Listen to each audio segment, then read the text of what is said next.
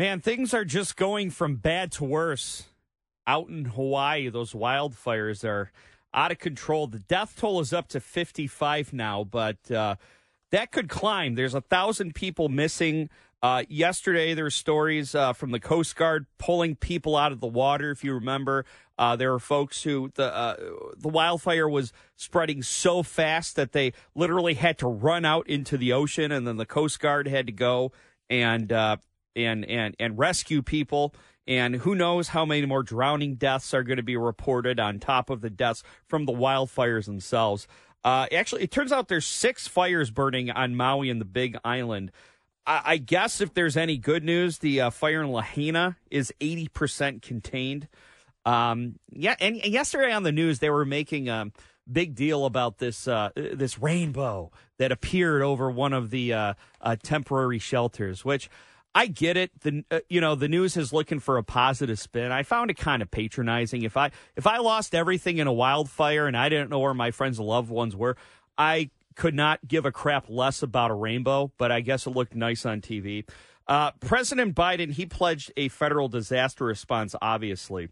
And when this is all said and done, the rebuild is expected to take years and cost billions. So, look, people escaped to Hawaii for paradise, for relaxation, and they're getting the exact opposite. It's more like hell on earth right now. The U.S. and Iran are agreeing to a prisoner swap involving a number of imprisoned Iranians. Here's Fox's Kevin Cork.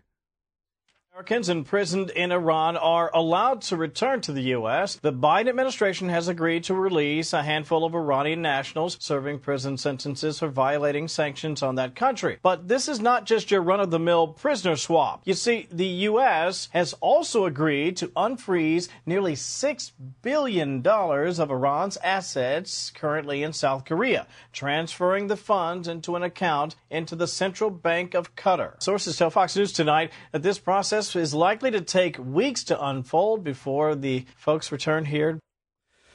A Detroit police officer was shot in the calf on the city's east side overnight. Three officers were responding to a ShotSpotter run at an empty apartment building that they believed to be the site of a grow operation. As the police approached the building, 3 men opened fire, hitting one officer while the other 2 officers returned fire. All 3 suspects, they fled the scene, and as far as I know, last check, they're still at large.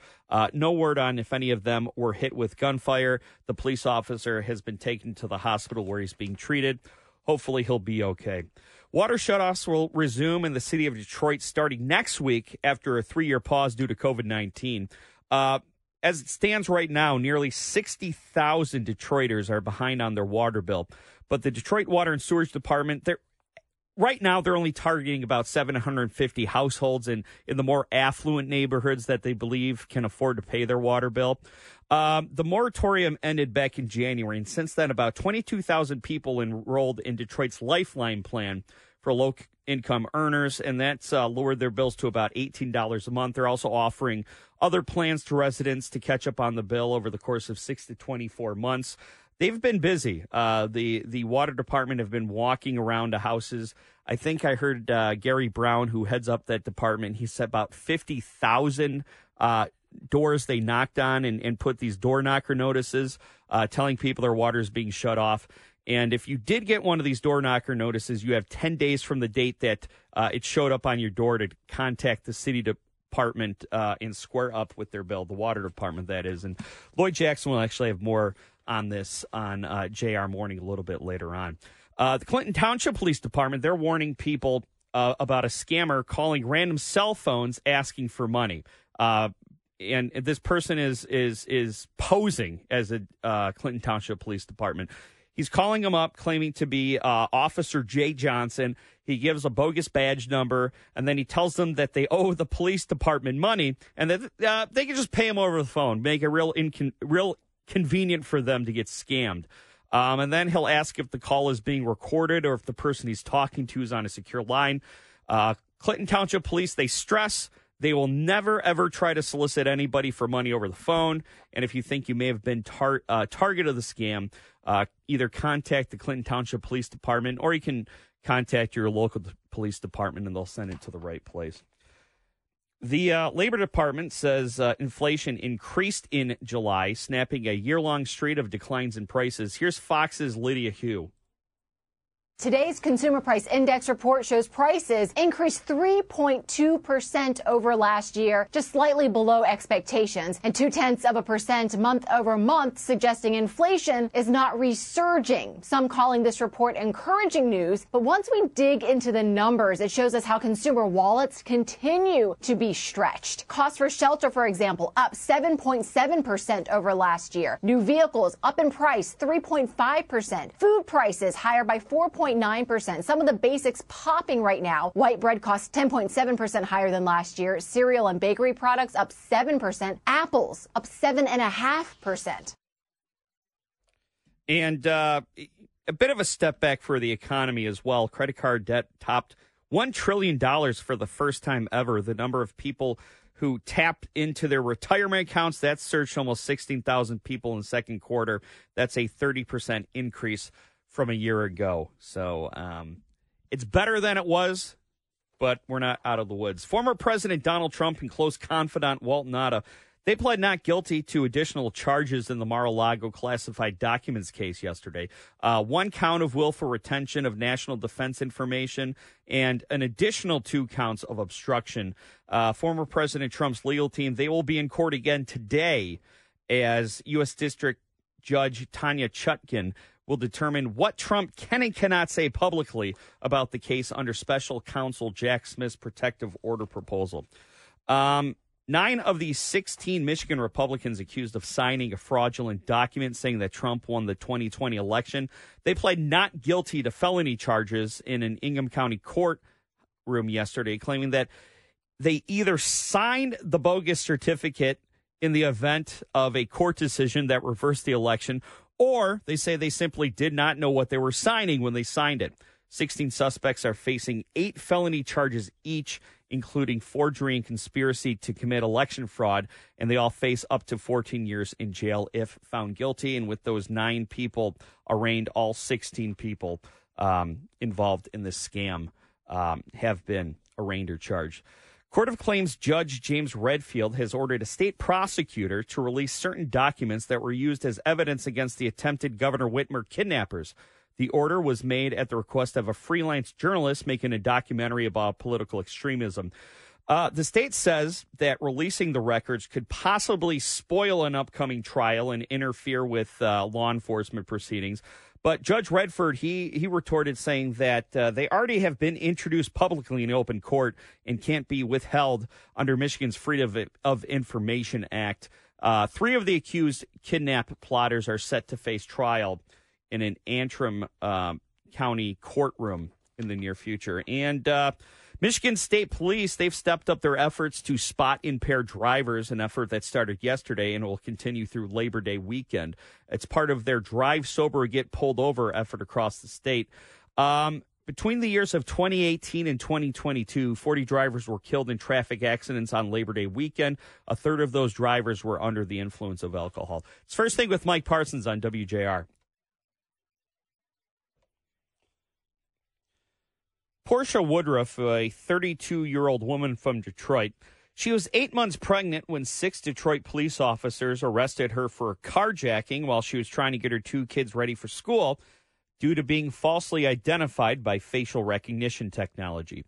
Chief James White reacts to the case of mistaken identity. Lloyd Jackson has the story on JR Morning with Guy Gordon. We, it seems like we talk about epidemics, and it's usually a misapplied word, but it does seem that like there's an epidemic of people who don't want to take accountability when the institutions that they're running make really bad mistakes.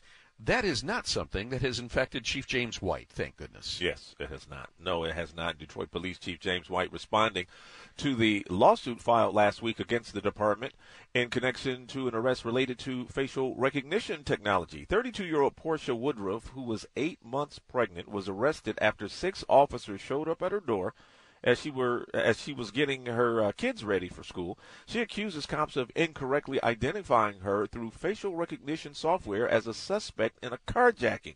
Chief James White says it wasn't the technology, it was bad investigating. Cut one. There have been many reports that the individual arrested was because of misidentification and facial recognition, and that is factually incorrect. That is not the case. However, what is true is that the arrests emanated from, candidly and unfortunately, a poor investigation. The arrest was a result of a violation of our eyewitness identification and lineup policy. Chief White says the arrest was a mistake and more police work should have been done before that arrest was made. This would be no different if we took a mug book, a paper mug book like the old days, and took a picture out and went out and said, is this the person? And you said yes, and we arrested him. That would be improper. The same is true here. That is the beginning of the investigation. Chief White says a picture of someone is not enough to make an arrest. In 2023, there's enough technology beyond facial recognition to determine if a person was near the crime scene, such as phone dumps. I can determine with phone towers, everyone's got a phone in their pocket. Were you near there? Were you at work? I can check and pull phone or work records to see if you are in fact at work. None of those things occurred. So the department has instituted some policy changes so that this issue won't happen again. They include that officers will not be able to use facial recognition-derived images in a photo lineup. All photo lineups will be conducted using a sequential double-blind presentation to the victim. Instead of 6 photos on one sheet of paper, investigators will place 6 photos in an envelope, with each being pulled one by one, and a detective not involved in the case and doesn't know who the suspect is will conduct the envelope lineup procedure. Chief White says there were a number of policy violations by the lead investigator in this case, and there will be accountability on this mistake. He says the department must do better. Now, at the press conference yesterday, I watched it online because it was kind of hastily put together. I'm usually down there at these press conferences, so I'm waiting for the question and answer, and I'm waiting for somebody to ask, well, since she was not the one, and it was a mistake, do you have the actual carjacker? It still was a carjacking going on. Nobody asked that question. So I reached out to my sources, and there's no one in custody at this time. So, and I mean, that's kind of the tragedy here. When you chase a red herring like that and you don't follow protocol, the trail can go cold. Absolutely, because you spent all this time, doing, in the wrong bucket here. And so, are you telling me the software didn't offer any other hits? It offered, like, this is how it works. So you put it in, and it comes back with it might come back with this one. It was like 73 different hits. Really? But then you have to narrow it down. Right. They may have some people that okay. So your suspect is a black male. Well, some of them that they get might be white males. Well, you have to take them out, and or some are incarcerated. Some but that's the investigation part. Right. This woman was 8 months pregnant. The person that you got the facial recognition from, did you look and see if they had a big stomach? You think that might be an identifying characteristic? You would think. Yeah. And she certainly felt that way. Yes, she did. She did. So, I have to say, a mistake was made. It was an error by the investigator. Exactly. It's a human error that complicated a software weakness. Exactly. And so the chief came out and he said, this is what happened. This is what we're going to do to change it. And, he didn't hide. And you got to give him credit for that. And he is all about transparency. And, I think it keeps him up at night. And yet, as well as I do, that when the contract comes up to be extended or to be re-upped for that facial recognition software and technology, when the licensing contract comes due, you're going to have people screaming bloody murder and using her case as an example of why the software is quote-unquote racist. Yeah. Well, yeah. And they'll use it as justification for canceling the contract. Well, and it's an important tool. It is an important tool, and you have to understand that when you're using, they only use it for violent crimes and carjackings, right. Shootings. That's the only time they use it. But you have to understand when you, and I don't think people do, when you live in a city that is about 80% African American, a minority, that a lot of the hits will be those of African American and minority. So how can you say now if it was in a suburban area where you have maybe 2% African Americans and every time it comes up it's an African American, you may be able to say something, but not in a city where you have the majority minority. All right, good explanation and good on Chief White. And we're following this story happened overnight. A Detroit police officer was shot in the calf on the east side as they were responding to a ShotSpotter call at an abandoned apartment building that they believed to be the site of a grow operation. Actually, the building itself wasn't abandoned, but the apartment was. Police approached the apartment. Three men opened fire on the three police officers. And like I said, one officer was hit while the other two returned fire. All three suspects, they fled the scene. They're still at large as far as I know. Don't know if any of them were hit with the gunfire, and the officer has been transported to the hospital. A couple of recalls here. If you have the following fresh seasoned kitchen brand items in your fridge, throw them out. The USDA says they may have deer feces in them. The 8.65-ounce chicken Caesar wrap, the 7.2-ounce chicken Caesar wrap, the 8.5 chicken Caesar salad, 8.55 chef salad, and 5.85-ounce bacon, lettuce, and tomato salad. All these items have an expiration date of August 9th or 10th, so you shouldn't be eating them anyway. The full list with lot codes and sell-by dates on our Twitter page or X page, whatever you want to call it, at WJR Radio. And then Real Kosher Ice Cream of Brooklyn, New York, they're recalling their soft serve on the Go Cups because it is found that they've had listeria contamination. And two people have been put in the hospital due to this listeria. Yesterday, ProPublica published more information on gifts Supreme Court Justice Clarence Thomas received from wealthy benefactors, 38 vacations, 34 private flights. But technically, he's done nothing wrong because there's no rules in the Supreme Court.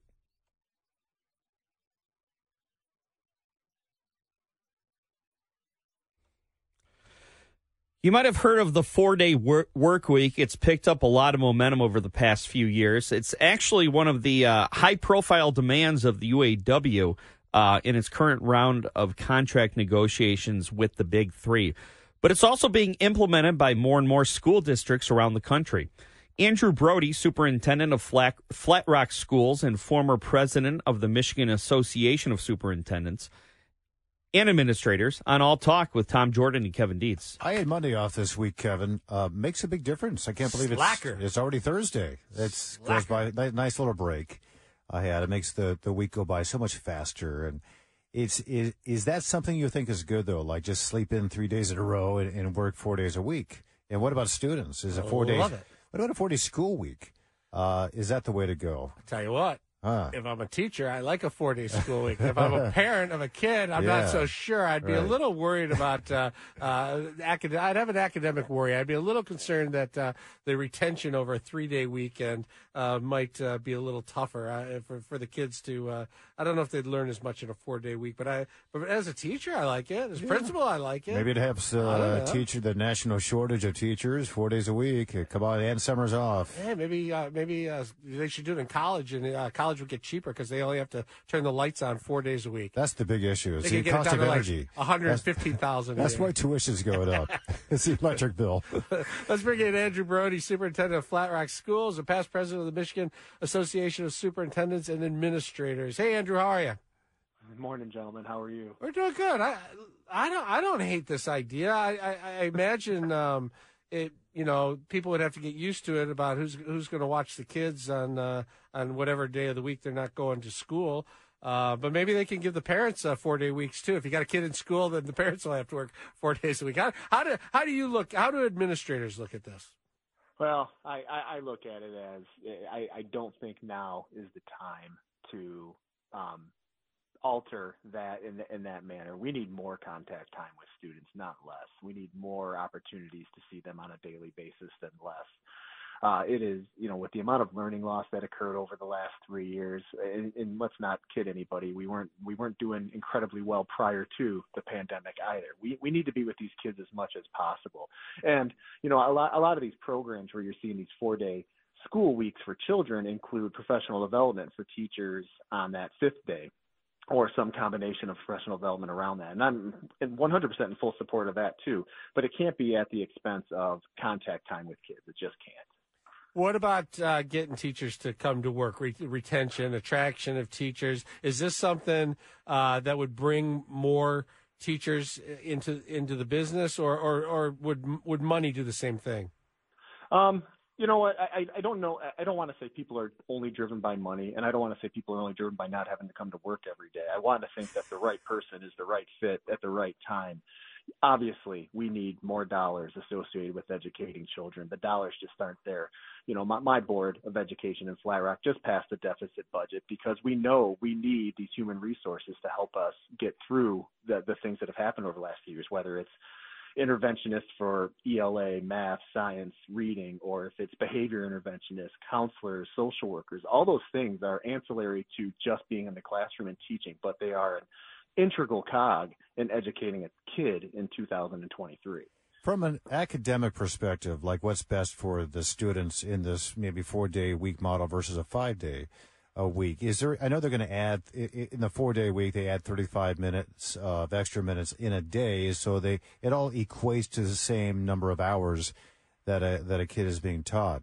Does it matter how they receive those hours, if it's 4 days a week and a 3-day break, or is 5 days better? I guarantee it matters to a 5 or 6 year old. Yeah. You know, contact time with kids and, you know, chunking lessons or breaking lessons up to make sure that you're getting as much attention as possible and being able to go over the things that kids need to have. That needs to happen in a very sequential manner. And, you know, if you really think about just adding 35 minutes to a school day, which I tried to do the math. I read the article that your producer sent me. I don't see how that gets there with us, with our 1080 clock hours, just adding 35 minutes to a school day to make up for every Monday for the school year for 38 opportunities. The math didn't work for me. It didn't work for me either. Yeah. Okay. But that being said, you know, you really have kids today learn in 5 and 7 minute windows. Like if you're trying to teach a lesson that's longer than a YouTube video, then you're probably not going to get what you need out of a child. So if you think you can do that for an additional 35 minutes or an additional hour a day, I think you're really kidding yourself. Oh, that's fascinating. So has that changed over the years? Are we less attentive as young people than we were maybe 20 years ago? I don't know that we're less attentive. I think we pay attention to things that happen in a much more quick manner, right? Like you know, when we were kids, we'd sit down and read Hardy Boys books, right? But yes. You know, today kids will watch their phone, and most things on your phone, you know, you've seen it happen in 30-second vignettes or a 1.5-minute vignettes, and that's really what and then they go on to the next one. So they're attaining all sorts of information, but they're just not doing it in the way that we did it years ago. I was joking a little bit about cost savings, talking about turning the lights off 1 day a week. But what about, I mean, there are real costs, transportation. I imagine there's operational expenses. Would it be a cost savings to school districts if they only had to be there 4 days a week? So it would be to a degree, right? But then you're also, so let's say this makes teachers very happy because they have their same salary potentially and only potentially work 4 days a week, which I don't think is how it could possibly work.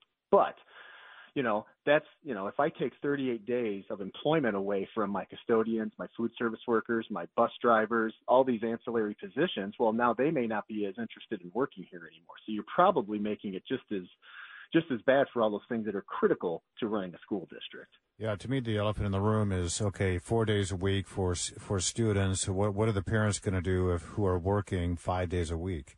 How does that?